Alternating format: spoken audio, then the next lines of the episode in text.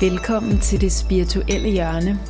Jeg hedder anna Sofia, og i hver afsnit taler jeg med personer, der har særlig viden inden for den spirituelle eller alternative verden.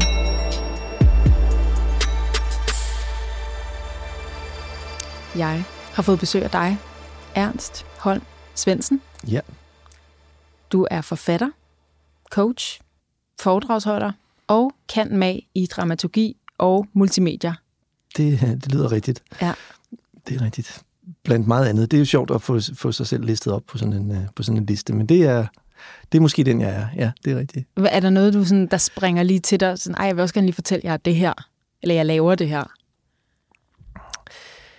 Ja, men der er jo så mange ting, ikke? Jeg er jo også øh, ægtemand og far til tre børn, og øh, det, jeg primært laver, det er jo det her øh, en-til-en facilitering af mennesker og retreats og kurser og sådan noget, så, så det fylder langt mere for mig end min universitetsuddannelse, for eksempel. Mm.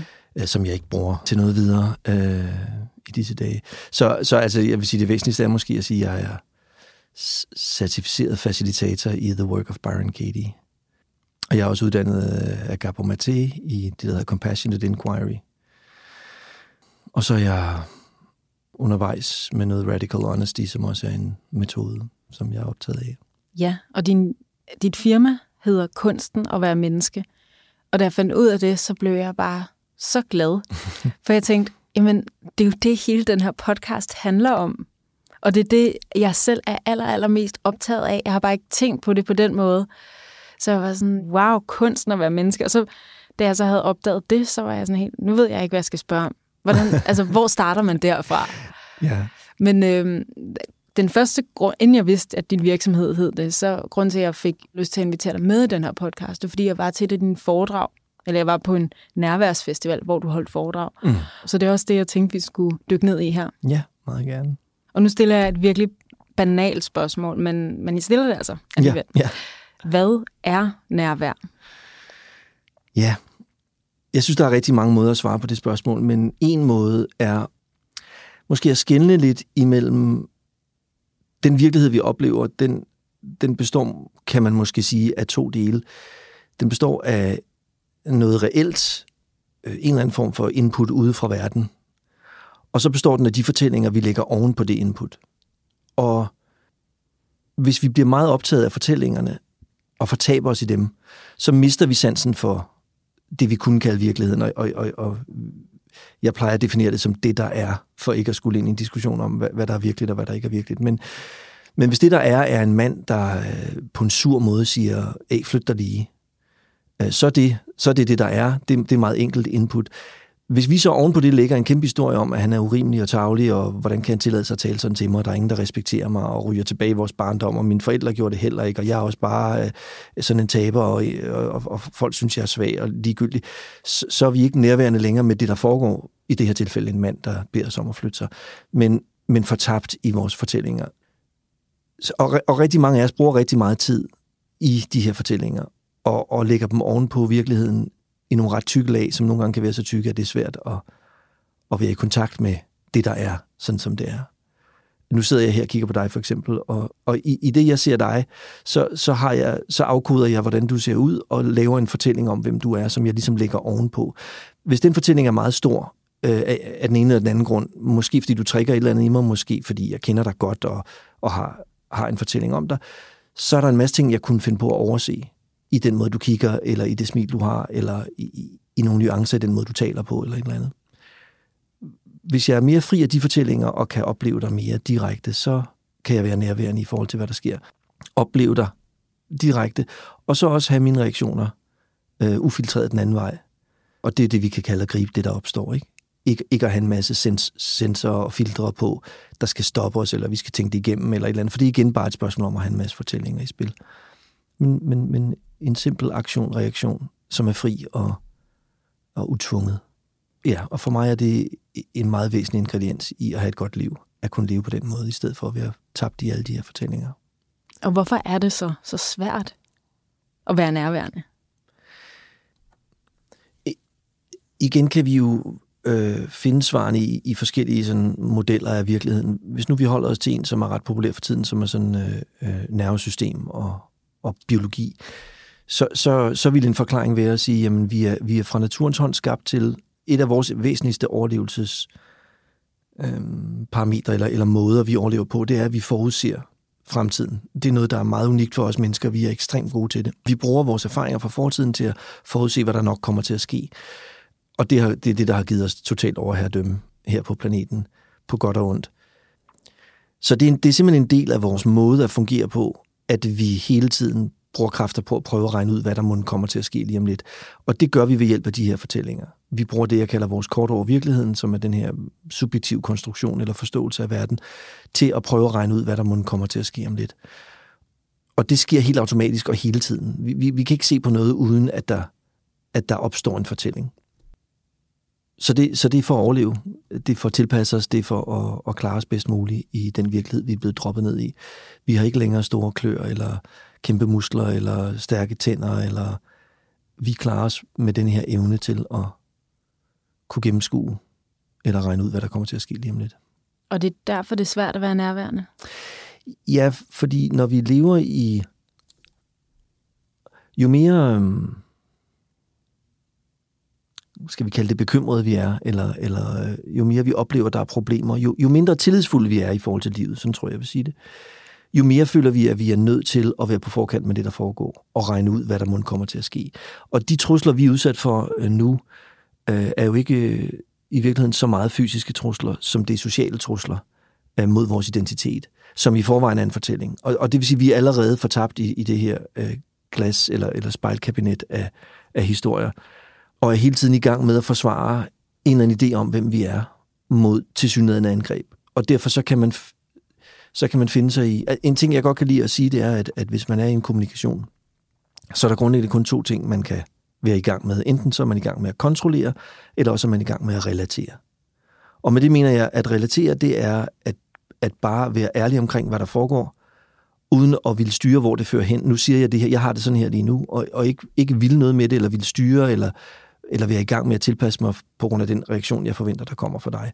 Så relaterer jeg, så møder du mig som det levende menneske, jeg er her nu. Og den anden mulighed, som er den, de fleste af os bruger det meste af tiden, det er, at vi kontrollerer. Det vil sige, jeg er ved at prøve at styre dig i en eller anden retning, eller fremstå på en eller anden måde, eller sikre, at, at du ikke misforstår et eller andet, som er vigtigt for mig at blive forstået på, eller, eller hvad det måtte være. Og det skjuler relateringen og nærværet og det menneskelige bag det her, øh, det her evige forsøg på kontrol, som, som rigtig mange af os bruger rigtig meget tid på.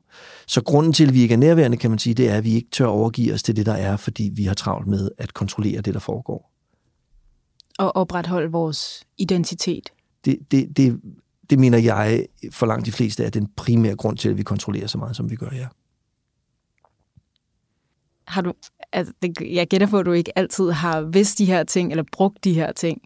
Kan du huske første gang, du selv opdagede, at der var noget, der hed identitet og nærvær, eller den måde at, at se verden på? Mm, ja, yeah. altså, jeg vil sige, jeg har, jeg, jeg, jeg blev meget, meget tidligt, jeg, jeg, så langt tilbage jeg kan huske, har jeg været optaget af sådan psykologi og filosofi og religion. Øh, jeg fandt på et tidspunkt et stilehæfte fra 4. klasse, hvor jeg meget pompøst havde, selv havde skrevet, var begyndt på en stil med overskriften Min Jesus-opfattelse. Wow! ja. Nej, hvor sindssygt. ja, det er helt vildt. Det var virkelig sjovt.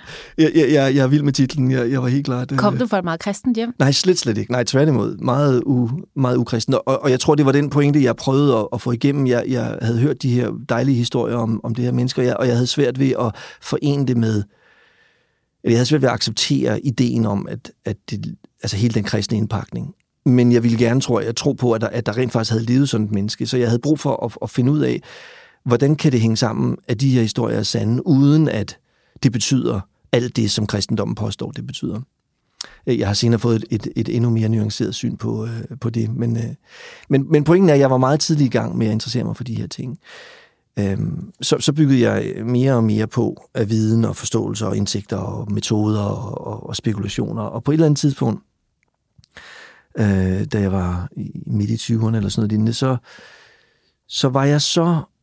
Altså, jeg havde simpelthen så meget viden, kan man sige. Jeg havde læst alle bøger, været til alle foredrag og prøvet alt muligt af, og jeg kunne tale om alting fra du ved, Atlantis og Kiromanti til øh, hinduisme og, og kristendom til filosofiske rejser. Altså, og der fik jeg så brug for at stille mig selv det spørgsmål, er alt det her ufattelig meget viden, jeg har, hvad ved jeg så egentlig virker, eller hvad er sandt? Fordi hvis vi tager Atlantis eller, eller et eller andet den stil, eller engle, eller... Øh, altså, ved jeg det er sandt, eller er det bare noget, jeg har hørt og tror på? Og da jeg begyndte at smide alt det ud, jeg ikke vidste med sikkerhed selv havde oplevet eller kunne mærke, og stole på det, jeg kunne mærke, så, så da jeg fik kogt det helt ned, det jeg endte med, og, og, hvor jeg kunne sige, det her, det er med sikkerhed noget, der gør en forskel, det var nærvær. Altså det at være nærværende er ligesom og, og, og, da, og undervejs i det gik det også op for mig, det er faktisk det, der, der på tværs af alle religioner på en eller anden måde lader til at gå igen. Ikke? Altså, altså hvis vi koger det helt ned, så er der i hvert fald rigtig mange af de her forskellige retninger, som, som prøver at sige, det, at bare være til stede med det, der er, er i virkeligheden øh, løsningen på dit liv på alle mulige måder, om det er Buddha eller, eller Jesus, øh, øh, eller, øh, eller hvad det måtte være. Og, og det blev sådan ståstedet for mig for en ny en ny epoke eller en, et, et nyt kapitel i mit liv, hvor det ikke længere handlede om viden for videns skyld, men handlede om, hvordan, hvilke metoder eksisterer der til at blive bedre til at være mere frit til stede med det, der er lige nu. Øh, og det endte så med at blive ideen om, jamen kunsten at være menneske er at kunne, at kunne være på den måde levende øh, og spontan, modsat kontrolleret og robotagtig, hvis man skal stille det meget simpelt op. Og sådan forudindtaget. Det er det, der, det, der sker, når vi... Et af problemerne med at, at, at være på forkant med alting, øh, det er, at vi bliver nødt til så at håndtere nuet på autopilot i stedet for. Fordi vi, vi kan ikke, hvis vi har vores opmærksomhed rettet mod, hvad der måske kommer til at ske om lidt, eller, eller hvad, du, hvad er det, mon, du tænker om mig lige nu, når jeg siger sådan. Så det, der rent faktisk sker, det kører så på autopilot, og vi er der ikke rigtigt.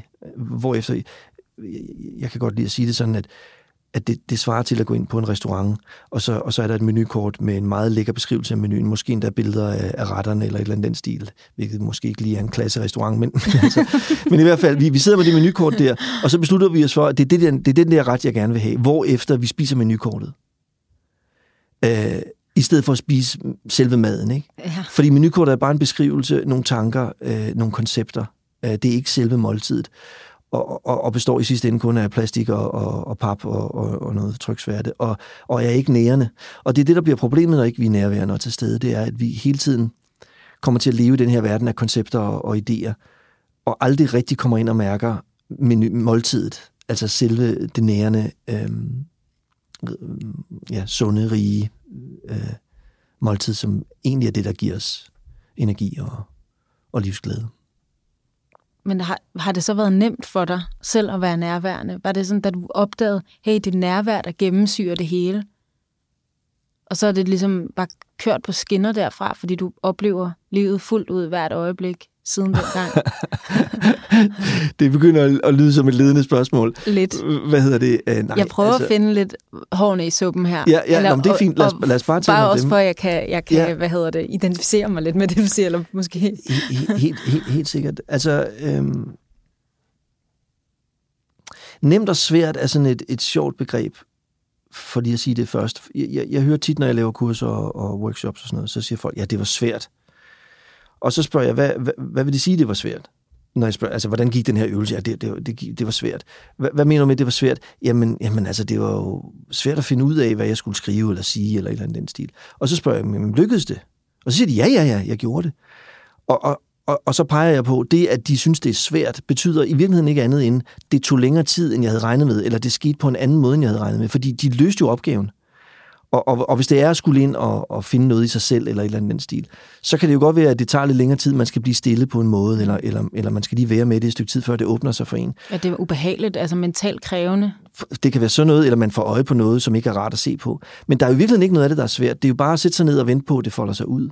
Så kalder vi det svært. Og det er gået op for mig, at det der ord svært er i virkeligheden... Altså enten lykkes det, eller også lykkes det ikke. Og hvis det lykkedes, jamen, så er det fordi, det var det, der skulle til. Altså, så tog det den tid, eller så havde det de udfordringer. Og så endte vi med at lykkes med det.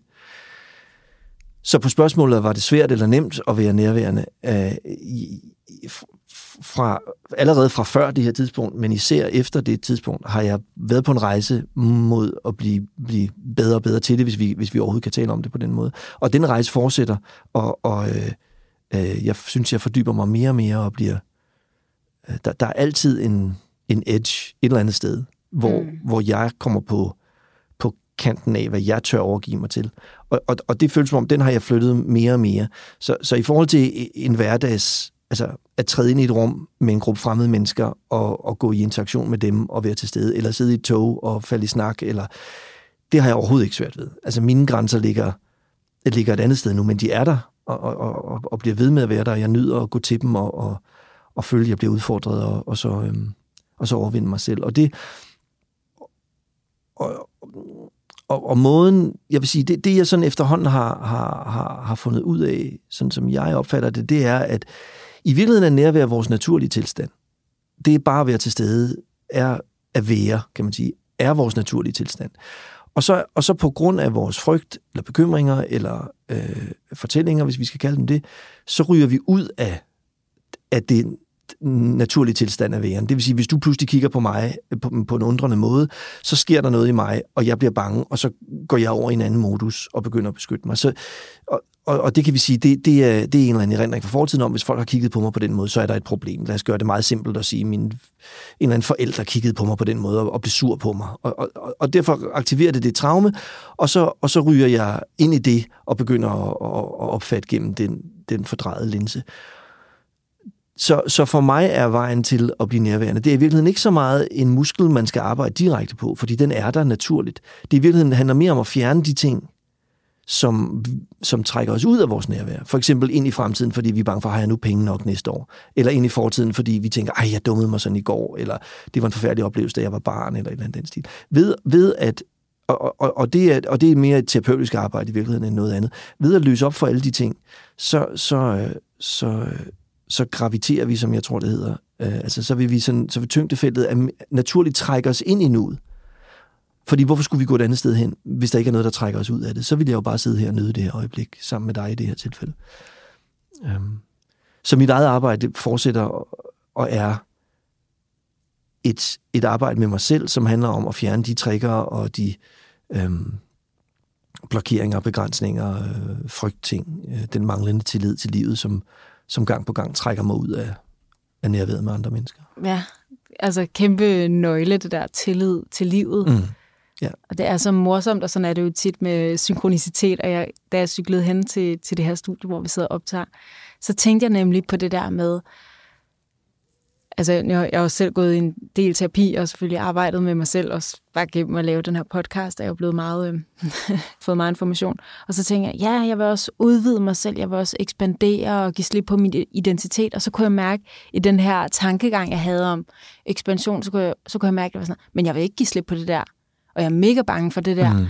Og så, så hvis jeg får at vide, det er faktisk lige præcis de ting, der står i vejen for, at du kan være fri, mm. så var jeg sådan, åh, det er vildt ubehageligt. Mm. Fordi jeg er vildt bange for, hvad der sker. Og så var det nemlig, at tænke, det må, så må jeg have tillid til livet. Yeah. Det må være mit eksperiment. Ja. Yeah. Ja, altså der, jeg synes, du rører ved noget meget centralt der, som, som virkelig betyder meget øh, for mig øh, at, at kommunikere der, der er det her selvudviklingsprojekt, som er meget udbredt. Ikke? Øh, ideen om, at, at øh, altså du, du, jeg, jeg ved ikke, om det er sådan, du ser på det, men, men den måde, du taler om det på, kan forstås i den retning, at der er ligesom en bedre udgave af mig, som, jeg, som er mere fri måske, og mere nærværende og alt yeah. muligt, som jeg, som jeg kan komme frem til, og som jeg skal frem til. Og, og i Eller det, som allerede er der, som jeg på en eller anden måde kan løsne op for, yeah. så jeg kan være her mere, yeah. som den jeg er, yeah. og som med det, der er. Ja, ja og, og, og jeg, jeg retter det heller ikke nødvendigvis så meget mod dig, men, mm. men lige så meget mod, eller, eller vil gerne kommunikere det til de lyttere, som, som ligesom er gået på den, fordi det, der skjuler sig i den idé, det er en aggression mod os selv, som er, jeg er ikke god nok, som jeg er. Jeg er ikke værd at elske, som jeg er jeg skal være mere et eller andet spirituelt fri, øh, oplyst, øh, øh, før at jeg er god nok. Og, og i det, det er det her selvudvikling meget nemt til sådan et, et, et, noget, altså et selvangreb, som er, åh, nu må du også, altså, og det var det, jeg hørte i det, du sagde, bare som eksempel, ja. det der krav om, jamen det er lige præcis det der, som føles så svært. Det er det, det er meningen, jeg skal bryde igennem, eller blive i stand til, eller hvad det nu måtte være. Og det, og det er fint nok at bevæge sig i den retning, og der kan være sandhed i, at der er mere frihed i, at ikke at være tilbageholdt der. Men, men det væsentligste er egentlig at gøre det på en måde, hvor vi giver os selv lov til at have de begrænsninger. Altså, at vi kan være kærlige eller, eller byde velkommen til de dele af os, som er bange. I stedet for at gentage det, de udviklingstraumer, vi alle sammen har, fordi vi har alle sammen haft forældre, som på nogle områder krævede af os, at vi skulle være større, end vi var. Jeg tror ikke, der er nogen, der slipper igennem livet, altså barndom, uden at blive udsat for det. Øhm, og, øh, og det er det, vi kommer til at gøre mod os selv. Vi har internaliseret den idé, at nu, nu skal du, du skal lige altså, i vuggestuer, så skal du i børnehave, og så skal du i skole, og så skal du, øh, og så skal du i en videreuddannelse, og så skal du måske en videreuddannelse efter det, og så skal du på arbejde, og så skal du have ancienitet, og så skal du, altså, den der idé om, at der hele tiden er et bedre mig, jeg skal frem til, ligger, ligger snublende nær. Så, så, øhm, så for mig var det et meget stort skift, da jeg, da jeg fik øje på det, og så, at, at alle de værktøjer, som, som, som kan hjælpe os til at blive de her mere nærværende, eller, eller eller gladere, eller hvad det nu måtte være, udgaver af selv, de, de kan spændes for to forskellige vogne. Ikke? Den, den ene, og den ene vogn er, jeg bruger dem til som et angreb på mig selv, til, fordi jeg siger, jeg er ikke god nok, jeg er ikke ved at elske, hvis jeg gør mig selv endnu bedre. Og vi kommer aldrig frem til det punkt.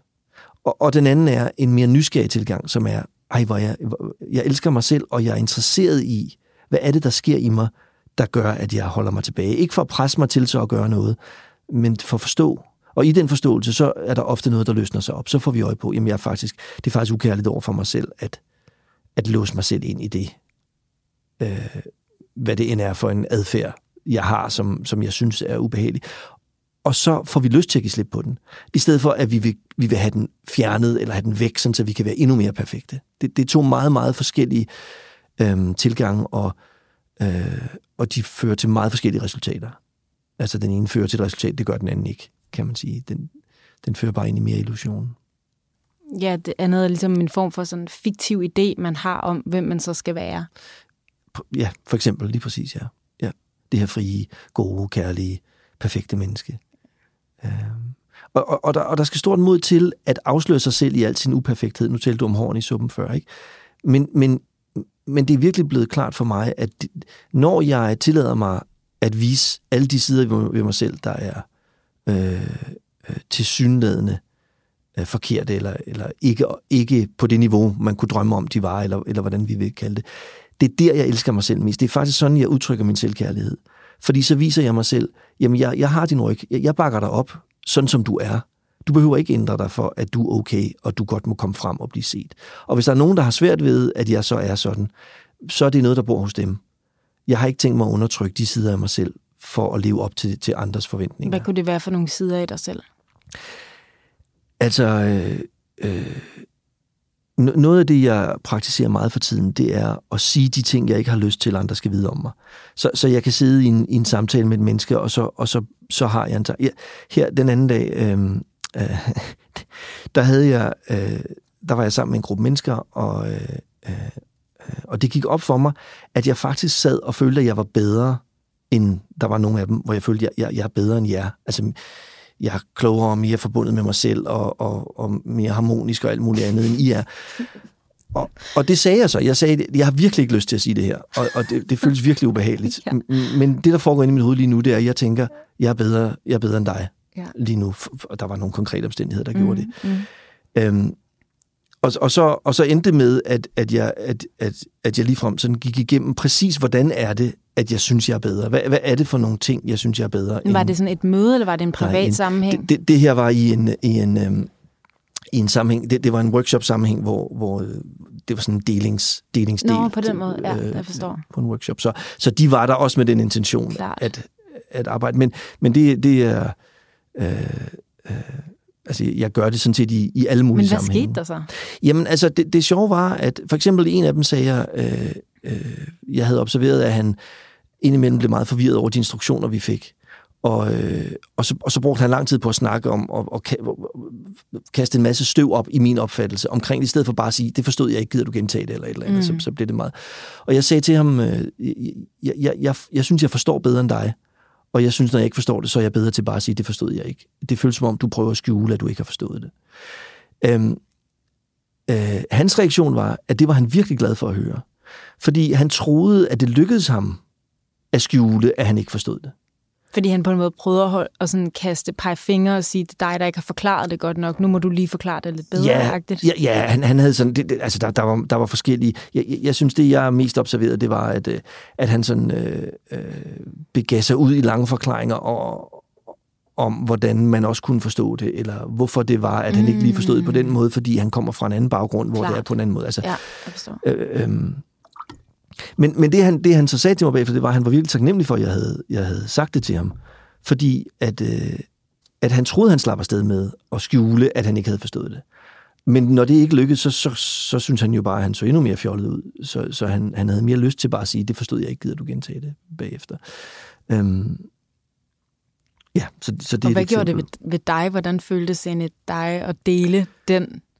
Jamen, det var meget... Øh, øh det, var, det var svært Øh, altså det var skræmmende at gøre det. Jeg, mit hjerte bankede hurtigt, og jeg havde sommerfuld i maven og alt muligt andet. Og, og, jeg, og, jeg, og jeg, jeg registrerede, at jeg havde forsøgt at være sådan en nice guy, ikke? Øh, og, og ligesom havde, havde altså, som man jo gør i sådan en gruppe mennesker, man ikke kender. Så, så vi prøver man at vise sig fra sin bedste side, og jeg følte, nu underminerer jeg fuldstændig, at jeg, altså overfor alle dem, der er til stede, fordi det her kan man simpelthen ikke tillade sig at sige til mennesker. Altså det, det er helt forbudt. Øh, altså, det, så det, det gjorde ved mig, var, at jeg, jeg, jeg overskred ligesom den grænse i mig selv. Da jeg havde gjort det, så følte jeg en stor lettelse. Det gik op for mig, at jeg var vokset, jeg var vokset op i et miljø, hvor jeg har fået to signaler, øh, blandt mange andre, men jeg havde fået to signaler. Det ene var, du, du skal være bedre end andre mennesker. Altså, du skal, være, du skal være god, du skal være dygtig i skolen, du skal være på alle mulige måder. Og, og, at du skal være den bedste agtige, eller mm. i hvert fald den mm. bedste del af klassen og sådan noget. Hvilket er at sige, at du skal være bedre end andre mennesker. Mm. Så, så jeg har fået at vide, at du skal være bedre end andre mennesker, og samtidig har jeg fået at vide, at du må ikke synes, du er bedre end andre mennesker. Det må man ikke. Og, og de to ting clasher totalt, og har siddet i, i, inde i mig lige siden øh, dengang, ikke? og har skabt en masse problemer. Jeg kan se, altså, hvor ofte jeg løber ind i, at det er svært for mig at fortælle om mit liv, eller fortælle om mig selv, fordi jeg føler, hvis jeg siger det her, så kommer andre til at tro, at jeg synes, jeg er bedre, eller et eller andet den stil, fordi jeg er meget tilfreds med mit liv, øh, sådan som det er. Så det er svært for mig simpelthen at dele om de gode ting i mit liv, fordi jeg er bange for, at folk skal synes, at jeg tror, at jeg er bedre end dem. Øhm, så det, det satte mig på sporet af at afklare hele den, øh, hele den proces. Og så gjorde det det, som, som, som faktisk er for mig en af de væsentligste ting i forhold til at dele det, der foregår. At når der er et eller andet, jeg ikke har lyst til, du skal vide, så, er det, så kommer det til at stå i vejen for mit nærvær. Hvis du siger et eller andet, der gør mig sur, for eksempel, og jeg prøver at skjule det, så bruger jeg en del af mine ressourcer i nuet på at tilbageholde det, eller lade som om. Og det slipper altid ud mellem sidebenene og alt muligt andet. Altså, der er ingen, der rigtig kan skjule det, og jeg sidder alligevel og kæmper med det. Eller det kan være en eller anden, øh, et eller andet spørgsmål, jeg har. Jeg er pludselig blevet øh, usikker, fordi du har sagt noget, og jeg får indtryk af, gud, du synes et eller andet om mig, eller du har... Så hvis det er i vejen for min evne til at være nærværende med dig, så vil jeg spørge, eller sige det, eller udtale det, eller, eller, eller afsløre det. Og det, jeg opdager hver gang, det er, at på den anden side af det, der kan jeg være nærværende igen. Så det er også det, det, det gjorde ved mig der, og det gør ved mig generelt, når jeg, når jeg, når jeg sidder der og, og tænker, fuck, det her kan jeg ikke sige. Og så siger jeg, prøv at høre, jeg, jeg, jeg har virkelig ikke lyst til at fortælle dig det her, så nu fortæller jeg dig det. Det, der foregår i mit hoved lige nu, det er det og det og det. Jeg har de her tanker, eller jeg har, jeg har den her idé. Og, og, og for, altså, kan jeg sige det med sikkerhed? Det føles som om, at jeg simpelthen endnu ikke har oplevet nogen tage dårligt imod det. Altså tværtimod, så er det som om, når jeg afslører, hvad der foregår i mig, så åbner der sig et rum for os, som er langt mere intimt, eller langt mere forbundet eller nærværende, hvor vi ikke sidder og lader som om, men, men hvor, hvor du så også, der er et rum, hvor du også kan komme på banen med, med noget, der er følsomt for dig, og, og pludselig er vi et helt andet sted henne. Det, der føles farligt, det er at gå først. Altså det er at være den første, der ligesom afslører sig selv. Nogle gange løber man ind i nogen, der ikke er villige til Præcis, for jeg at gå med også, på den leg. Ja, men, men det er så deres problem. Altså, jeg, jeg, jeg, nå, undskyld, du tænkte også? Ja, fordi jeg tænker også, at der er også bare nogen, der slet ikke altså, ser verden på den måde. Så hvis, hvis de hører dig sige det, så vil de blive så forvirret.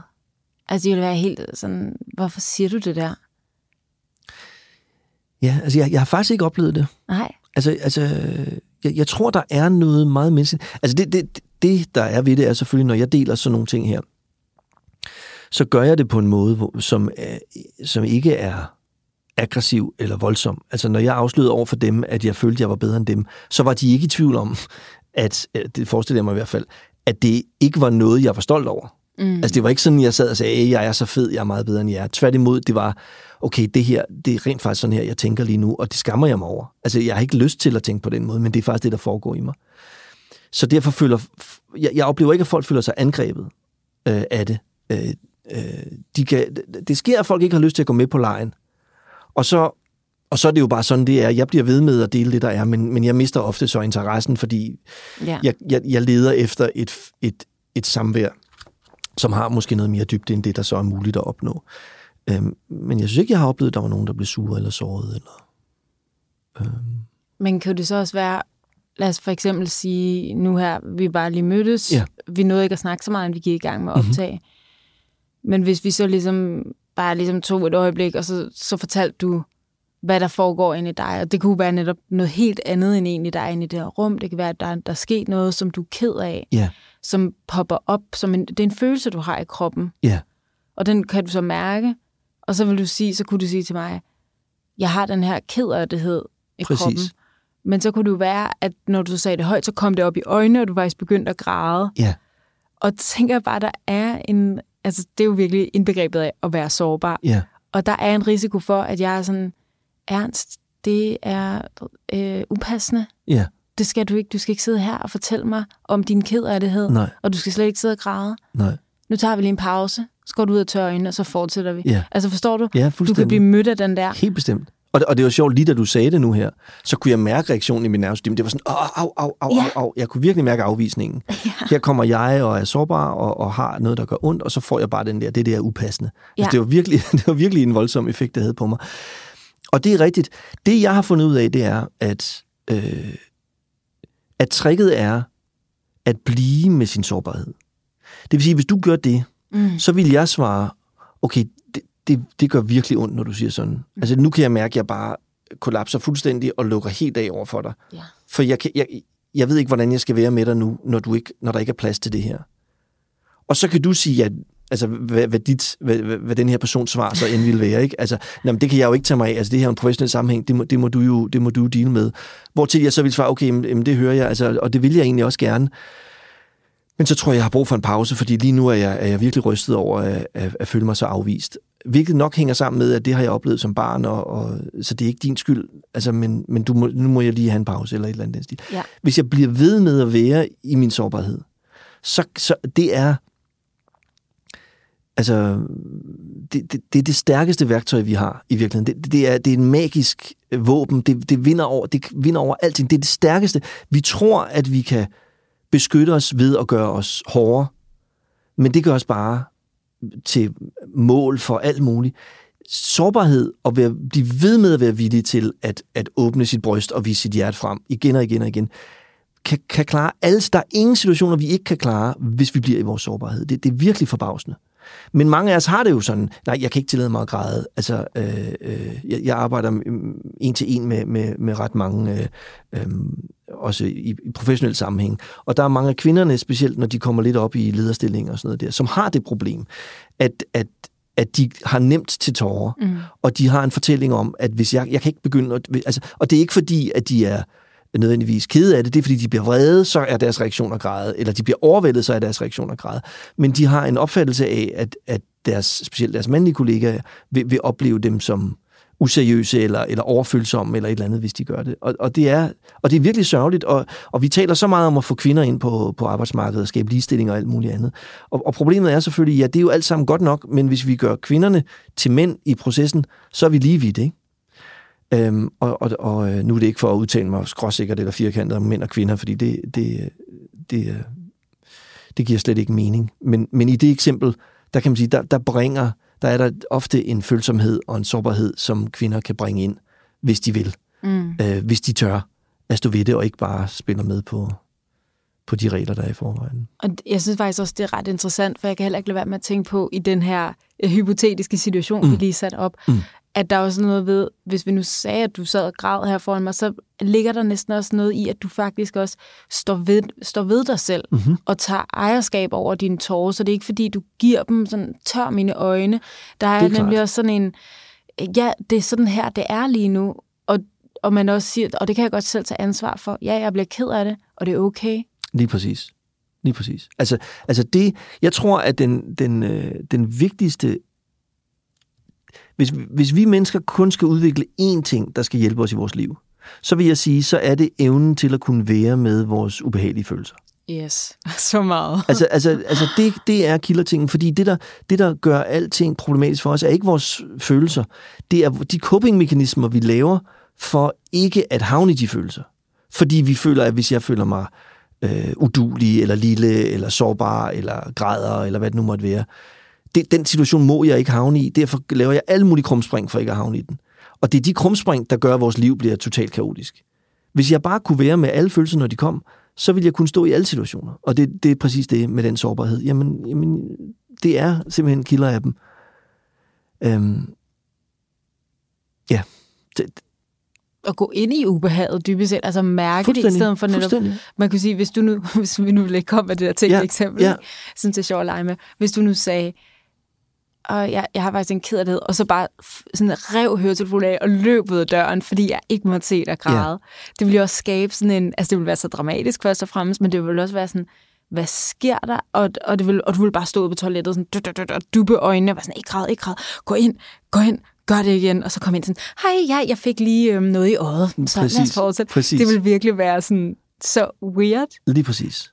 Og, og det er jo der så, at det der kommer på banen igen med at turde være ærlig, ikke? fordi når du så sidder i din rolle, hvis jeg havde haft den reaktion, mm.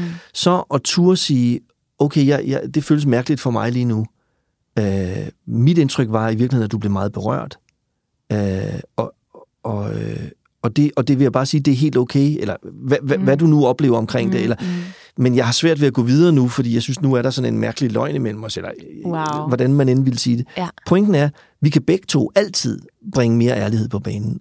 Og hvis du lå være med det, men spillet med på min leg om, nu er vi professionelle, og du så også sidder og er, ja, nå jamen, og lader som om, altså, og vi mennesker er så gode til at lade som Præcis. om, at nå, der skete, det så jeg ikke, der skete ingenting ja. der, altså, vi kan bare lige hen over holde hinandens facader Lige oppe. præcis, ikke? Lige præcis, fordi, ja, af, af alle mulige grunde lige præcis, så vil vi sidde og have en samtale, men, den, men så mange af vores ressourcer vil være i spil, i brug for at opretholde den her løgnehistorie om, at jeg bare fik noget i øjet, og du har det helt fint med dig og har ikke lagt mærke til noget. Ja at der vil slet ikke være ressourcer tilbage til at have en reel samtale med. Hvorimod, hvis du eller jeg tør prikke hul på den, så kommer der en virkelig interessant samtale lige pludselig. Ikke? Lige præcis. Vanvittigt spændende. Mm-hmm. Jeg kan godt lide de her tankeeksperimenter. Jeg kan godt lide det her, du siger med at være i ubehaget. Det er virkelig også sådan en... Uh, apro, jeg tror, jeg får mange åbenbaringer, når jeg cykler. Jeg har lige udgivet en bog her i februar. Tillykke. Tak. Og den handler om at bruge sin spirituelle side. Og så stiller jeg mig jo selv mange spørgsmål undervejs. Og hvad, sådan, hvad er spiritualitet? Hvor, og virkelig sådan, hvorfor skal vi bruge vores spirituelle side? Og, så lige pludselig slog det mig sådan her, at bruge sin spirituelle side er evnen til at være i ubehaget nu har jeg også undersøgt meget med det her med munkeliv. Mm-hmm. Altså munke, der lever, altså du ved, egentlig, jeg er lidt ukomfortabel, ikke? Mm-hmm. Står meget tidligt op, og det er meget bes- de laver besværlige ting. og det er simpelthen, fordi de bare hardcore træner evnen til at være i, det, i ubehaget. Fordi så, øh, sådan, jeg skulle til at sige, det solver det, ikke? Det opløser det. Så. Aha. Ja. Spændende, spændende vinkel.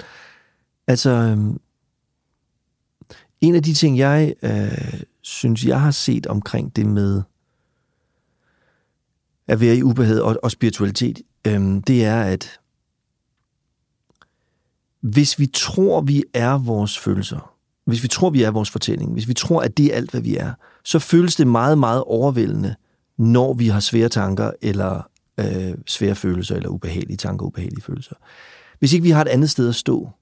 Men hvis vi, hvis vi, hvis vi er klar over, at vi er mere end de tanker og følelser og den krop, øh, så, så er det som om, så har vi, så kan vores identitet ligesom hvile et andet sted også, og så kan vi kigge på os selv udefra, og så bliver det pludselig muligt at iagtage og være med svære følelser eller ubehagelige følelser.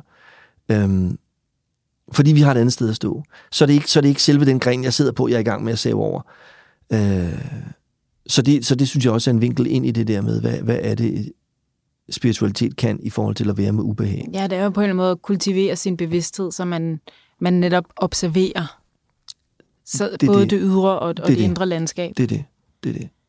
Og, og, ja, og jeg, jeg sidder nogle gange, så, så sent som i dag, havde jeg en klient, som, hvor, som i den grad troede på sine tanker, at, at når jeg spurgte, altså, altså noget af det, vi arbejdede med, det var, uh, uh, om, om hun, om hendes lykke afhang af ydre omstændigheder eller ej. Ikke?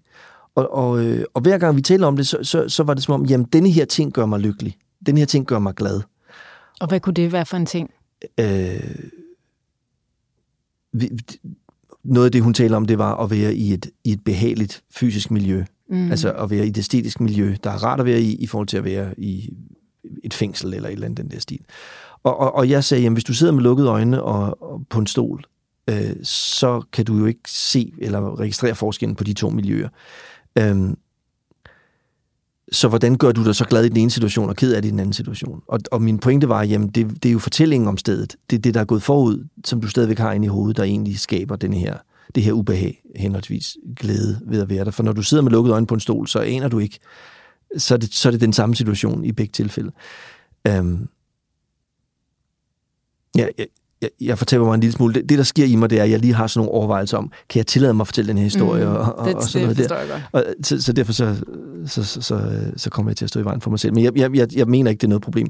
Så, så øhm, pointen var, hun, hun troede så meget på sine tanker, at, at, at hun ikke kunne iagtage, hvordan hun bare sig ad med at gøre sig selv ked af det, når der skete et eller andet, eller gøre sig selv glad, når der skete et eller andet ude i verden. Ikke? Øhm, det er ikke bussen, der er forsinket, der gør os øh, ked af det. Det er, den for, det, er den, det er det, vi gør med det faktum, at bussen er forsinket, der gør os ked af det. Altså den historie, vi har om det. Vi fortsætter, åh oh, nej, nu kommer jeg for sent på arbejde, og så kigger de andre skævt til mig, og jeg når ikke mit møde, og, og, og så går den der sag i vasken, så får jeg ikke lavet det salg, jeg skulle lave, og så bliver jeg fyret. Og så. Det er hele den historie, der gør os ked af det. Det er ikke det, bussen er forsinket. Øh, hvis, vi, hvis det var et møde, vi virkelig nødig ville til, så ville det være en glæde, at bussen var forsinket. Det er ikke den, det er ikke den fysiske begivenhed, der skaber følelsen. Det er vores fortolkning eller, eller det lag, vi lægger ovenpå. Og det at kunne iagtage os selv, hvordan, hvad vi gør med de ting, der sker. Hvordan vi skaber glæde, henholdsvis sorg over begivenheder, øhm, er en nøgle, som, som netop kommer ud af den der selvobservation, du taler om. At, at kunne sætte sig ned og jagte, hvordan gjorde jeg egentlig det? Hvordan blev jeg så fornærmet i den situation? Eller hvordan blev jeg så ked af det? Eller hvordan blev jeg så glad? Bare fordi, at hun gjorde, som hun nu gjorde. Ikke? Ja. Og så kommer det måske ned til sådan nogle ret, hvad kan man sige, grundlæggende ting, som tab af frihed, eller at man føler sig uværdig. Altså, så kom, hvis man sådan bliver ved med at stille spørgsmålet, så kan man kode det ned til en essens, som handler om, også det der, du var inde på i starten med, men jeg føler ikke, du respekterer mig, jeg er aldrig blevet respekteret så store, grundlæggende. Mm. Mm. Også det der med, med fængslet, eller den, den dyre bolig. Altså, jeg tænker, hvis man sidder i en meget dyr bolig, så kan det jo også være en følelse af frihed, altså en fortælling om frihed. Når, det er det. Hvis jeg har råd til at bo her, så er jeg virkelig fri, og fængslet så det modsatte. Ja, lige præcis, ja. ja. Men sindet er, sindet er det samme. Jeg kan godt lide det her ordsprog. Så er det bare sådan et folkeordsprog, som man siger, selv den største konge selvom han sidder på den højeste trone, så må han stadig sidde på sin egen røv. Aha. Altså, det er ikke de ydre ting, Nej. for du har din egen røv med hele vejen igennem. Det, meget fint, ja. Lige præcis, ja. Det kan man ikke flygte fra. Det er det. Jeg har prøvet. Ja. jeg har prøvet det der med, jeg skal bare have den her ferie. Jeg var, ja. det er nogle år siden, jeg havde det sådan lidt dårligt, og du ved, livet, ikke? Og så tænkte jeg, jeg skal bare have den her ferie. Så havde jeg bestilt sådan en surf-ferie, hvor jeg skulle lære kitesurfe og sådan noget. Mm. Og så gjorde jeg bare den benhårde erfaring, at øh, mit sind det fulgte med. Yes. Så det var ikke en særlig god ferie. Where, wherever you go, there you are. Ja, ja præcis. Lignet op, ja. Men øh, jeg synes, det, det der med at være i ubehaget, det er jo også noget, vi, vi øh, bliver spejlet i. Altså for vores, nu kan vi tage eksemplet med at græde igen. Der er jo også meget den her, nej, du må ikke græde. Mm. Mm. Stop med at græde. Mm.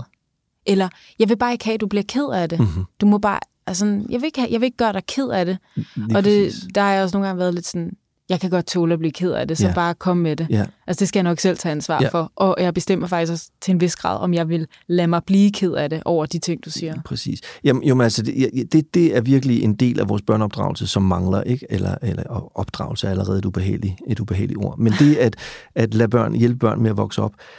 Vi, rigtig mange af os har som default, når, når vores børn græder, at prøve at gøre dem glade. Enten ved at aflede deres opmærksomhed, eller løse deres problem, eller trøste dem, som vi kalder det. Og, og, og trøste dem, hvis det, hvis, det har, hvis det er med formålet at gøre dem glade, så, så, så, så er det problematisk, fordi vi, der er en medlæring der, som er, at der er noget galt med at være i, i ubehagelige følelsestilstande. Det handler om at komme væk fra dem hurtigst muligt. Og de opbygger ikke kompetencen at kunne være øh, kondien, kan man sige, til at kunne være i de der ubehagelige ting. Hvor jeg vil, jeg vil påstå, at en langt bedre måde at møde vores børns kedelighed på, det er at være med dem i det. Og vise dem, jamen du kan faktisk godt holde det her ud. Du, du er okay, og, og jeg er her, og jeg holder om dig, men jeg prøver ikke at få dig væk fra det, eller aflede din opmærksomhed, eller nu er der en masse sorg, og det må godt være der. Ligesom glæden må være der, når den er der, og kærligheden må være der, når den er der. Alle følelser er velkomne. Ja, ja. Jeg kom til at tænke på en af mine... Øh, øh, en af mine venner, som var på et tidspunkt, han, han var folkeskolelærer i en periode, og havde de små klasser. Og en ting, han sagde til mig en gang, det var, jeg får elever i første klasse, som aldrig har prøvet at tabe i spil. Mm. Og jeg synes, det er sådan et godt billede på problemet, ikke? Så, så har du 26 børn, ikke? Og, og ingen af dem har de har altid vundet alting derhjemme. Ikke? og nu er der 26, 25 andre, som også altid har vundet. Og de har simpelthen ikke lært at tabe. Og det er jo en, det er jo en, det er jo en kæmpe øh, bjørnetjeneste af den, af den gamle art. Mm, øhm, yeah. Man gør sine børn. Hvis ikke man også lærer dem at kunne klare modgang og sådan noget der. Ikke ved at, at, at pådute dem modgang eller skabe modgang for dem, men bare ved at hjælpe dem med at holde sig selv i situationer, der er svære. Og, og det er i vores, i vores sådan, øh, moderne moderne tilværelse, hvor der er så meget mulighed for at slippe for en masse smerte. Altså der er så meget for, for folk, der bor i så privilegeret en del af verden, som vi gør, så er der virkelig let adgang til behagelige ting, ikke? Fra at man kan få en kop kaffe næsten ligegyldigt, hvor man er, hvornår man er. Øh, man kan få mad hele tiden, man ligger i behagelige senge, der er varme, temperaturstyring, man har tøj, man kan tage på. Altså det, vi er virkelig uvant med ubehag, og det er ikke fordi, at jeg synes, man skal opsøge ubehag nødvendigvis. Det kan man, det er der nogen, der gør, øh, alt det her vinterbadning og, og sådan noget der, og maratonløb og sådan noget, det, det, det er en del af det måske. Men bare videre at lære at være med det, når det er der. Ja. Altså jeg tænker, det kan være meget godt at lave sådan lidt eksponeringsterapi mm-hmm. til sig selv. Mm-hmm. Det der med netop, nu gør jeg det faktisk ikke selv, ikke lige for tiden, men jeg har sådan nogle perioder, hvor at så, så står jeg meget tidligt op, ja. og så bliver det sådan en, nu skal du stå rigtig tidligt op, fordi at det er også ligesom en måde, altså jeg er ikke sådan stor fan af at stå tidligt op, vel? men hvis jeg så som siger, du skal stå op inden klokken 6, så giver det også ligesom sådan en, en lille sådan form for sådan sejhed, eller sådan en form for, det var lidt ubehageligt at gøre, så nu er jeg ikke så bange for at møde noget andet ubehageligt i løbet af dagen. Det er ligesom, netop hvis man styrer hele sin dag, sådan prøver at gå udenom alt det ubehagelige, ja. så bliver det sådan, så er der ikke så meget, man kan strække sig. Og så bliver det meget chips og, og cola, ikke? Det altså, det. Og, altså, det, og så det bliver nemme, det meget de nemme. Og så bliver det et stort, sådan, dybt ubehag. Men det der med, at starter dagen noget ja. lidt ubehageligt, så er det sådan, det kunne jeg godt klare, jeg ja. kunne godt være i det. Ja. ja. Ja, ja. Altså, så er vi tilbage ved din munke, ikke? Med, med, med faste og kolde afvaskninger. Ja. Der er et eller andet med mig, og det der, jeg har også været meget, meget interesseret i sådan jægersoldaters øh, okay. uddannelse. Ja. Altså, har også været så heldig at interviewe Thomas Ratzak, og det var, altså, altså, det var også bare mindblowing for mig. Så ja. jeg ved ikke, om der er et eller andet med mig. der er en eller anden askese, askese lyst af en eller anden art. Ja, der. og var også sådan en, virkelig bare sådan en, man skal bare gøre det mega hårdt. Ja, ja. Men jeg tror, der er, det er fordi, der er en nøgle i det til mig, fordi jeg selv har været meget komfortsøgende. Det ja. må jeg nok være ærlig at sige. Ja. Så, så jeg tror, det er sådan en aha-oplevelse. Ja. At man kan godt klare det. Ja. Ja. Altså, fordi det tror jeg også, der har ligget for mig sådan en, ej, jeg kan sgu ikke klare det. Jeg kan ikke klare, hvis det er ubehageligt. Jeg skal have min søvn. Ja, jeg skal ja. have min ja. øh, kaffe, og jeg skal ja. have det på den ja. her måde, ellers skal ja. jeg ikke klare det. Nej. Så den der, wow, og kigge på mennesker, som dyrker, ja. dyrker det, og se, wow, de kan sagtens klare det. Ja. Det giver også sådan en form for øh, ekspansion, eller en frihedsfølelse igen. Ja. Ja. Ja. Altså, øhm, har du et eller andet, som du går og sådan nørder nu, eller et eller andet gren af det her felt, kunsten at være menneske, som optager dig særligt meget for tiden? Ja, og vi har været lidt inde på det. Det er det her med ærlighed. Altså, ærlighed, ja. ja, ja. Øh, jeg, jeg er meget fascineret af radical honesty, som er en, en, en, en måde øh, at gå til kommunikation på. Øh, Brad Blanton, som har udviklet det for, for 30 år siden eller sådan noget, er, er meget radikal selv. Altså han er virkelig... Øh, øh, han er nok pioneren og, og den, der skal bryde igennem. Jeg, jeg oplever ikke, at det er nødvendigt at være helt så barsk i sin ærlighed, som Hvordan han nogle gange han kan være. barsk i sin herlighed? Jamen, jamen altså, nå, det er meget befriende, men, men han, er, han er bare... Øh, øh, øh, mm, hvad kunne det eksempel være på, han er barsk? Altså, hvis man læser hans bog, for eksempel, så har han sådan øh, et sted, hvor han bare blotlægger alle grunde til, at han har skrevet den her bog. Og, og, og det er helt indtil, altså, jeg vil have, du skal synes, jeg er fantastisk. Jeg, jeg vil, jeg, jeg, øh, på, engelsk, den, på engelsk siger han, I get off on the idea that you, that you think okay. I'm amazing. Og, sådan, og, og, og øh, jeg, jeg, jeg hørte en eller anden, øh, der havde været på et, øh, øh, et eller andet større retreat med ham, hvor, hvor han havde været meget sådan øh, meget direkte over for kvinder også, og, og hvad, hvad han gerne ville med dem, og, og, og meget sådan in their face. Og, og, og det ham her fortalte, det var, der var ingen af kvinderne kunne lide ham i starten. De synes alle sammen, han var for meget og sådan noget der. Og til sidst, så var de alle sammen fuldstændig vilde med ham. Og, og, det, og der er noget i den direktehed og den ærlighed, som gør, at man ved, hvor man har folk. Ikke? Mm. At man afslører. Altså, altså i stedet for, at, at du som kvinde sidder og er i tvivl om, hvad det er, der foregår øh, i det der spil, der ofte er. Ikke? Så det der med, at det bare bliver lagt frem, jamen jeg har det sådan her, eller det her kunne jeg godt tænke mig, eller det er det her, jeg egentlig drømmer om, eller nu har jeg den her tanke ind i hovedet. Ja. Så ved du, hvor du har os andre, for eksempel. Ikke? Ja, men så sidder jeg bare og tænker, det skifter jo hele tiden. Præcis, og det er en af de væsentlige pointer med og, det her. Og så, og, så sådan, og så er vi også lidt tilbage til det med sandhed. Mm-hmm. Og, og jeg tænker også, om, om man ikke også godt kan spørge sig selv, men er det virkelig det, jeg vil? Eller, eller er det virkelig sandt? Eller er det bare en fordom? Altså det er også på en måde, at, at det, er sådan, det er bare en tanke eller en association. Og det, har ikke, det, er ikke noget, altså igen, det er ikke noget, de kan bruge til noget. Nej, Det, det er mudret, fordi man kan jo heller ikke sidde og, og fortælle alle sine associationer og tanker og impulser hvert øjeblik, fordi de også bestemt. skifter.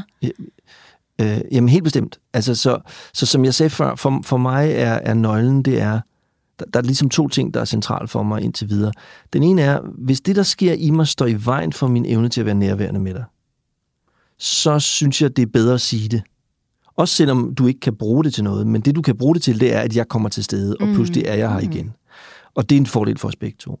Så, så, så det er ikke, fordi alt skal siges hele tiden, men når det er noget, der er i vejen, så giver det mening at sige det. Det, det er den ene ting. Og den anden ting, som jeg også, hvor jeg også kan se en meget stor gave, det er, at øh, hvis der er nogle følelser, og, og, og meget ofte er det vrede, så lad os tage det som eksempel, fordi vi simpelthen bare ikke er særlig gode til at udtrykke vrede i vores kultur.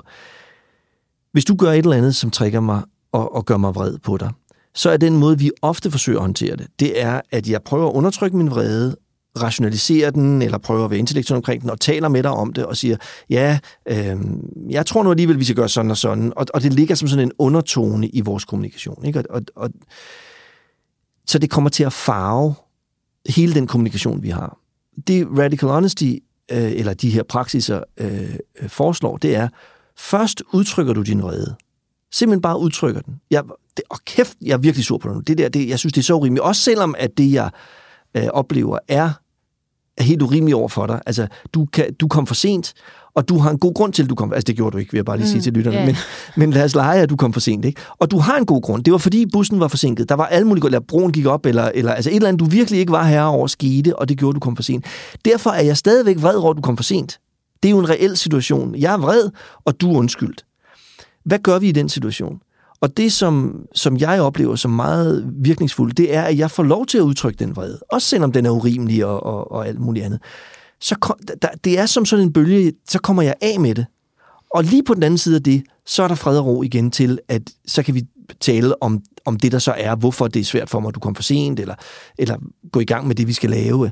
Men hvis jeg ikke udtrykker det, så er det, det kommer til at ligge som sådan en low-key, øh, øh, underliggende ubehag i vores kommunikation hele tiden. Og i dig selv også. For jeg tænker også, det er meget med selv at tage ansvar for Helt det. bestemt. Du tager selv ansvar for din vrede.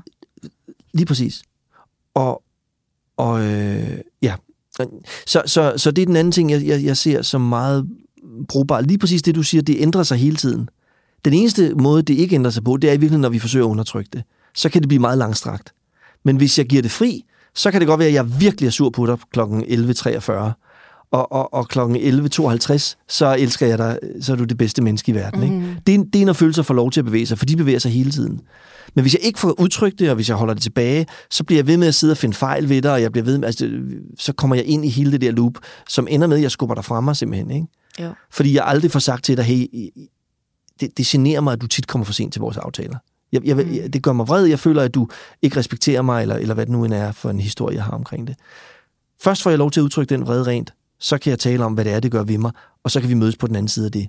Og hvem ved, så kan det være, at du kommer til siden, eller ikke kommer til tiden næste gang. Mm. Mm. Men det, jeg har oplevet gang på gang, det er, at jeg har det helt anderledes med, at du ikke kommer til tiden. Ja. Når først jeg har fået givet udtryk for det her. Ja, det giver god mening. Så det er de to steder, jeg virkelig føler, at, at det her med ærlighed kan gøre en kæmpe forskel. Og begge tilfælde handler i virkeligheden om at få ryddet det af vejen følelsesmæssigt, som står i vejen for, at jeg kan være forbundet med dig og være til stede sammen med dig. Ja. Jeg sad bare lige og tænkte på det der med, jeg synes, altså nu ved jeg jo ikke, hvad det er, du fik, eller jeg fik den opfattelse, da du fortalte om ham, der havde holdt de her retreats, Ja. at han for eksempel kunne sige, hvis der var nogle af kvinderne, han kunne kommentere på deres udseende. Ja. Altså for eksempel, han kunne sige sådan, um, du, øh, du, går, du går en meget nedringet trøje, og øh, jeg, jeg kan se din brysters form, og det gør mig faktisk liderlig. Mm. Hvis han nu sagde det. Ja. At det vil... Altså, jeg, ved, jeg synes bare, det er sådan en bizarre situation. Ja. Altså, hvordan vil, altså sådan, er det så, den kvinde på en eller anden måde får et spejl af, hvordan hun virker, eller hvordan hun, andre kan tænke om hende? Altså, han tager fuld ansvar for, det er bare mi, mit billede, og det er ikke noget med dig at gøre, det er bare sådan, jeg oplever det, det er sådan, jeg spejler det. Vil, eller hvordan vil man kunne bruge det, eller, altså, bare, det, Ja, Ja, ja jamen det er et det- godt eksempel. Altså, øhm, øh,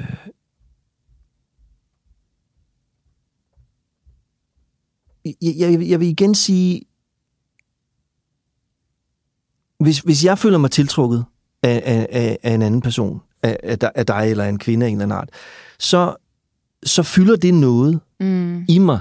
mm, Det gør noget ved den måde, jeg er over for dig på. Jeg bliver Mm. lige lidt mere charmerende, eller lidt mere flirtende, eller lidt mere et eller andet. Det, mm, det, det, det gør noget, som, som, som bliver en skjult del af det, der foregår imellem os. Hvilket kan være sjovt og hyggeligt og alt muligt andet. mm, Men der er noget utrolig befriende, og jeg har gjort det mange gange selv, ved simpelthen bare at lægge de kort på bordet og sige, prøv at høre, det er det her, der foregår inde i hovedet på mig. Jeg, jeg kan ikke lade være med at tænke på, hvordan det ville være at kysse dig. altså, eller, eller et eller andet Ja, stil. Og bare men- sige det, som det er. Men er det ikke nok, altså jeg tænker sådan lidt ikke har agtigt er det ikke nok, at du bare anerkender det inde i dig selv? At du mærker, hey, jeg mærker den her, det her behov, eller den her trang. Okay, det er det, der er. Altså, at du ikke behøver at sige det højt og dele det.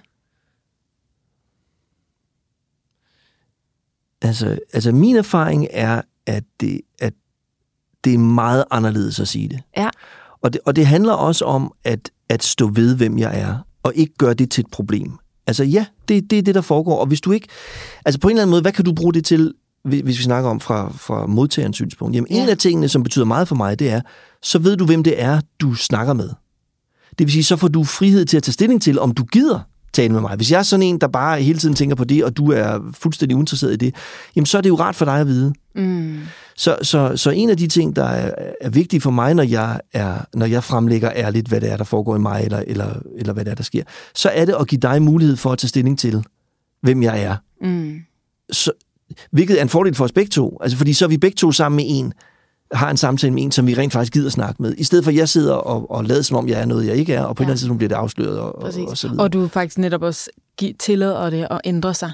Netop som du siger, at i stedet for at holde fast i det, men nu kom med eksemplet med vrede. Bestemt. Altså, tillader du også, når det var der, nu kan jeg faktisk være endnu mere nærværende med dig. Præcis, og, og øh, jamen, li- lige præcis, og, og vi kender alle sammen det, at en tiltrækning for eksempel kan komme og gå, ikke? Jo. Øh, øh, øh, 100 procent. Og også det der med, hvis jeg er vred på en en person, jeg elsker, altså, så kan jeg det ene øjeblik se, se dem som, du ved, hvis jeg ikke er vred på dem, ah, du var så smuk. Ja, præcis. og så hvis jeg er mega vred på dem, så bliver de sygt grimme. Lige det er præcis. Sådan, så begynder vi at ansigt. Ja, ja, lige præcis. Lige præcis, lige Og deres præcis. ansigt har ikke ændret sig, men Det er vores perception, der er øh, fordrejet. Lige præcis, ja. Ja.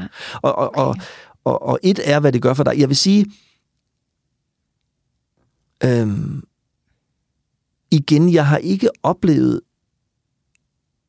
hverken når det er blevet sagt til mig, eller jeg har sagt det til andre, altså har delt en tiltrækning. Jeg synes ikke, jeg har oplevet andet, end at det bliver taget positivt imod, fordi mm, det er faktisk rart at få at vide. Det er jo også spændende, fordi det kan være, at den anden har det på samme måde, og så kan man meget hurtigt komme videre, Ja. i stedet for at, at, at skulle danse rundt om den varme grød i, i flere måneder. Ikke? Jo. Men, men det, er så en anden, det er så en anden ting. Men jeg har ikke oplevet, at det er blevet taget negativt imod. Det er den ene ting. Den anden ting er, øhm, det er tilbage til det, vi talte om tidligere. Det er også en måde for mig at stå ved mig selv og sige, prøv at høre, jeg er tiltrukket af dig, og, og det er sandheden om, hvem jeg er. Og det har jeg ikke tænkt mig at skjule. Det, det, jeg, står, jeg står ved mig selv, og det inkluderer så det, ligesom det inkluderer alle mulige andre skønne ting, men det inkluderer også det her. Og, og jeg, jeg vil ikke købe ind på den idé, at der er en del af mig, der på en eller anden måde ikke må have lov at være her, eller, eller et eller andet den stil. Hvis jeg bringer det, og du så siger, at det gider jeg ikke have noget at gøre med, fair nok. Men så har jeg stået op for mig selv, og så har du så afvist det, og det føles helt anderledes, end at jeg selv afviser mig selv, ved ingen engang at lade dig vide, hvad der foregår i mig. Så for mig er det også en selvkærlighed, at ture blive transparent Wow. og, og vise sig selv, øh, som man er. Ja. Det er så interessant. Altså, jeg er jo jeg er meget nysgerrig. Det, det er helt nyt for mig, det her. Aha, det er også derfor, jeg spurgte så meget ind til Ja, det. ja. Fordi jeg skal ud og prøve det. Ja, ja. Altså, Så altså, alle, der møder mig fra nu af, de skal bare vide. Ja. jeg bliver ærlig nu. Ja, ja, jamen fedt. Øh, ja, og, og, og jeg, jeg vil sige, det, det er jo væsentligt at forstå, det handler jo ikke om, om de, øh, du har en stor næse, eller øh, Mm, det, det, den er grim. Eller, sådan. altså, det, mm. det er en meget sådan primitiv udgave. Det, det handler om, det er, at, at der, der er en anden formulering, som jeg godt kan lide. Uh, Susan Campbell, som er en anden uh, forfatter inden for det her felt. Hun, hun, hendes, en af hendes bøger hedder Getting Real. Og, og det er en anden måde at tale om det samme på, som måske er lidt nemmere at sluge. Radical honesty lyder så radikalt. Getting real handler om, at, at vi bliver real med hinanden. Ikke? Og det sker ved, at jeg... Det, det er de samme teknikker. Jeg deler, hvad der foregår i mig, min self-talk, eller, eller, eller hvad det nu end måtte være. Men det gør, at vi er real med hinanden. Ikke? At du ved, hvor du har mig, og jeg ved, hvor jeg har dig. Og, øh, og livet bliver bare så meget nemmere. Altså, mm. det, det er helt vildt så meget nemmere, det er blevet. Altså, det er helt vildt så meget nemmere, det er blevet. Men det er ikke bare at gå og pege på alt muligt. Det er, når der er noget, der sker inde i mig, som, som ja, støjer, eller, Ja. eller at, på en eller anden Okay, måde. så man filtrerer også lidt netop, så man ikke er sådan, gud, hvor er din bluse mørkeblå? Altså, det er sådan, det var heller ikke det, der fyldte mest. Nej, præcis vel.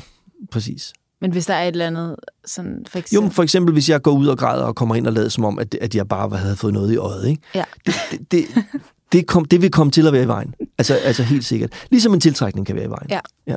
Præcis. Eller, altså nu kan jeg faktisk være ærlig her, nu sidder mm-hmm. vi i podcaststudiet. Nogle Ja. gange, så har jeg gæster i studiet. Nu kan jeg lige prøve selv at gøre det. Så taler de sådan her. Ja. Altså, nu overdriver jeg det. Ja. Jeg er gået meget langt væk fra mikrofonen. Ja. Eller så taler de, jeg kan lige prøve selv at gøre det, så taler de Ja. sådan her. Ja. Øh, og det er helt vildt irriterende. Så okay. Jeg har lyst til at sige til dem, sid stille Ja. og tal ind i mikrofonen, i Ja. stedet for at flagre rundt på den der Fedt. måde. Men så gør jeg det ikke, fordi at jeg er uddannet tv-tilrettelægger, så jeg har lært en lille smule om, hvordan man skal håndtere medvirkende. Ikke? Mm-hmm. Og det, jeg har lært på min skole, og det kan være, det er jo falsk og løgn, Ja. det er, at man skal ikke gøre folk for, altså bliver folk meget selvbevidste. Ja. Og så bliver de nemlig hyldet ud af det. Ja. Så, vil de, så vil de hele tiden være sådan, nej, nu gjorde jeg det igen. Hvad var det, vi talte om? Nej, undskyld, kom jeg for langt væk? Kom jeg for tæt på? Ja. Og så bliver det faktisk støj, og så tager jeg ligesom en, en lille hurtig cost-benefit-analyse. Vil jeg helst Ja. have lidt flagrende lyd, Ja. eller vil jeg helst have, at de bliver ved med at være nærværende i det spor, de taler om? Ja. Ja. Ja, og, og det er jo spændende. Altså, det er jo manipulation, vi taler om her, ikke? Ja. Altså at være strategisk. Og øhm, jeg- vil ikke udelukke, at der kan være en situation som den, hvor det giver mening ikke at forstyrre med den information, hvis man vurderer, at den her person er, er det. typen, der simpelthen ikke kan rumme at få det oveni. Ja. Øhm, øh, Ja. Ja, altså jeg vil, jeg vil sige, ja, jo. Altså det, der er noget spændende med det der med, at du bliver irriteret over det, Præcis. som jeg synes er og som det er faktisk synes er skygger for mit eget nærvær. Lige præcis, ja. Ja. Lige præcis. Okay, så man gør det, man, man siger de her ting højt for, altså så man, man skal ikke bare sige alt, hvad man ser eller oplever, men man skal sige det, der ligesom er sådan støjer. Hvis der er noget støj på linjen, som gør, at man ikke kan være nærværende, så kan man fortælle det. Det, synes jeg er et rigtig godt sted at starte, helt Mhm. sikkert. Altså det, det, de ting, synes jeg i hvert fald skal siges. Øhm, øh, og, så, og, så, og, så, og så er der den- næste del af det, som er, hvor dybt tør man afsløre sig selv. Mm-hmm. Altså fordi, øh, når jeg går i gang med det, øh, det kan være, at det starter med, at jeg siger et eller andet, fordi det står i vejen for mig. Ikke? Men, men, og så kan det være, at jeg pludselig opdager, gud jamen, det er jo fordi, da jeg var barn, der var der et eller andet, der skete. Men det går jeg holder hemmeligt for hele verden. Okay, det vil være godt for mig også at dele det. Og i øvrigt interessant for verden at høre. Hvis det kommer et sted fra, der, der, der er følsomt og sårbart, igen, det er en måde at blive mennesker med hinanden. Og hvis det ikke bare er at hælde vand ud af ørerne og snakke om, jamen så sagde han sådan, og så skete der det, og så skete der det, men man rent faktisk går ind og fortæller om nogle ting, der føles om, så, så vil jeg igen sige, det er meget, meget sjældent, at man ikke har at der ikke er lydhørhed, og at folk ikke føler sig mere forbundet med en bagefter. En af de praksiser, øh, jeg laver på mine retreats, det er, det er vi har sådan nogle øvelser, det jeg skammer mig mest over. Og så, og så skriver folk ned nogle ting, de har gjort, eller nogle oplevelser, de har haft, som de skammer sig over og så hvad det er, de øh, tror, det betyder om dem selv. Så, så øh, jeg laver noget i Irland nogle gange, og det, det er virkelig interessant at se den forskel, så lad mig bruge det som eksempel. Øhm, øh, der, der er altid nogen, der skammer sig over, at de har fået en abort. Og den liste, de har over, hvad det betyder, at de har fået en abort, det er altså virkelig hardcore. Det er, jeg kommer i helvede, hvis jeg siger det til nogen, så er der ingen, der vil kende mig. Jeg er et forfærdeligt menneske, jeg har slået et menneske ihjel, og altså, det, det er virkelig, fra en dansk, normal dansk kontekst, så er det virkelig voldsomt, hvad, hvad, hvad det er, de gør ved sig selv med den her tanke. Og nogle af dem har holdt det hemmeligt. Altså, hele deres liv indtil det her øjeblik, har de aldrig fortalt nogen, de fik en abort, fordi det er så skamfuldt, ikke? Så gør man det, man stiller sig op, altså hvis man vil det der. Der er et tilbud om, at du kan få lov til at stille dig op for en gruppen, og så kan du dele det her, hvad det er, du øh, øh, skammer dig over og hvad det er, du tror, det betyder. Og det er sådan en befrielse, at, at, få, at få afsløret noget, man aldrig har fortalt nogen mennesker. Øhm. Så, og, og det er jo ikke, fordi det, det nødvendigvis står i vejen for vores nærvær lige nu her, men det er et spørgsmål om, jeg går og har inde i mig en spændingstilstand omkring det område. Og hver eneste gang, der er noget med nogle... Og, og det svarer jo til, at jeg delte med de her mennesker, at jeg, at jeg synes, jeg var bedre end dem. Ikke? Det, det, er den samme, øh, det er den samme problemstilling. Jeg går og har en spænding inde i mig selv, som, som er, jamen jeg føler mig egentlig bedre end rigtig mange mennesker, og, og det angriber jeg mig selv for, og det prøver jeg at skjule, og i det kommer der en masse coping-strategier. Og efter jeg har fortalt det, det er så interessant, efter jeg har sagt det, og nu hvor jeg begyndt at dele, at det skete, så, så, så er det bare faldet helt til ro ind i mig. Altså jeg er blevet, jeg har, det er meget mindre en ting for mig. Altså, øh, alene fordi det er blevet sat fri. Her er jeg, og det, det, det er så åbenbart noget af det, der sker i min hjerne nogle gange. Ja, herregud. Altså, og, og så, så er det et non-issue, hvor det var, var, det var virkelig meget mere et issue før. Øhm. Jeg, jeg kan fortælle, at på, øh, på Radical Honesty, øh, der er sådan et day, som er, som er en, en længere, øh, som er sådan en otte dages ting. Øh, øh, en af øvelserne, den, den mest intense øvelse, vil jeg sige, man laver, det er, at øh, alle bliver nøgne, og så stiller man sig nøgen op foran de andre, så taler man om sin krop, hvad man kan lide og hvad man ikke kan lide ved den. Øh, man fortæller om sin seksuelle historie. Mm, man deler, hvad man ikke vil have, folk skal vide om ens seksualitet. Øh, og man svarer på nogle forskellige spørgsmål i den forbindelse. Det bliver så optaget på video. Oh, og så sidder man og ser den video bagefter sammen med de andre. Nej, hvor Jeg kan love dig for, at det er vildt, men jeg kan også love dig for, og det er virkelig magisk, altså det release, det er, at være kommet, kommet ud med ting, man måske aldrig har fortalt nogen. Ja. Øh, alt fra seksuelle kinks, man har, som man aldrig har udlevet, til bare ting, man har med sin krop eller måder. Og, og det er så vildt, så distortet, man ser på sin egen krop, når man, når man har en eller anden ting. Ikke? Og jamen, min mave er for stor. Og, og man sidder og kigger på de der folk og tænker, din mave er for stor, hvad taler du om? Ikke? Ja. Og vi kender det jo fra folk, der har spi, alvorlige spiseforstyrrelser og sådan noget. Ikke? Mm. At man får helt forskroet sin mm. idé om, hvordan ens krop er. Og det at sige det højt, det, det er utrolig frisættende. Mm. Altså, altså, nå, jamen, øh, pludselig er det ikke et issue længere. Ja. Og jeg har set det med så mange, altså hvordan, øh, hvordan det forandrer sig for dem, hvordan hele deres forhold til deres krop forandrer sig bare af den øvelse. Det, det er virkelig, virkelig imponerende. Har du selv prøvet det? Ja, ja, ja, selvfølgelig. Ja. Okay, wow. Ja. Ja. Ej, hvor er det spændende. Det, det, ja, det, det er super fedt tid, den er så også gået ja. for vores samtale, men det var vidunderligt Aha. at snakke med dig, og at du vil dele alt det her, du ved, Jamen, og dykke ned i. Det var sjovt. Tusind tak. Du har lyttet til Det Spirituelle Hjørne. Mit navn det er Anna Sofia Petri, og hvis du kan lide podcasten, kan du give den et like, et følg eller en håndfuld stjerner her i din podcast-app. Og hvis du kender nogen, som du tror vil kunne lide at høre det spirituelle hjørne, så husk at sige det videre.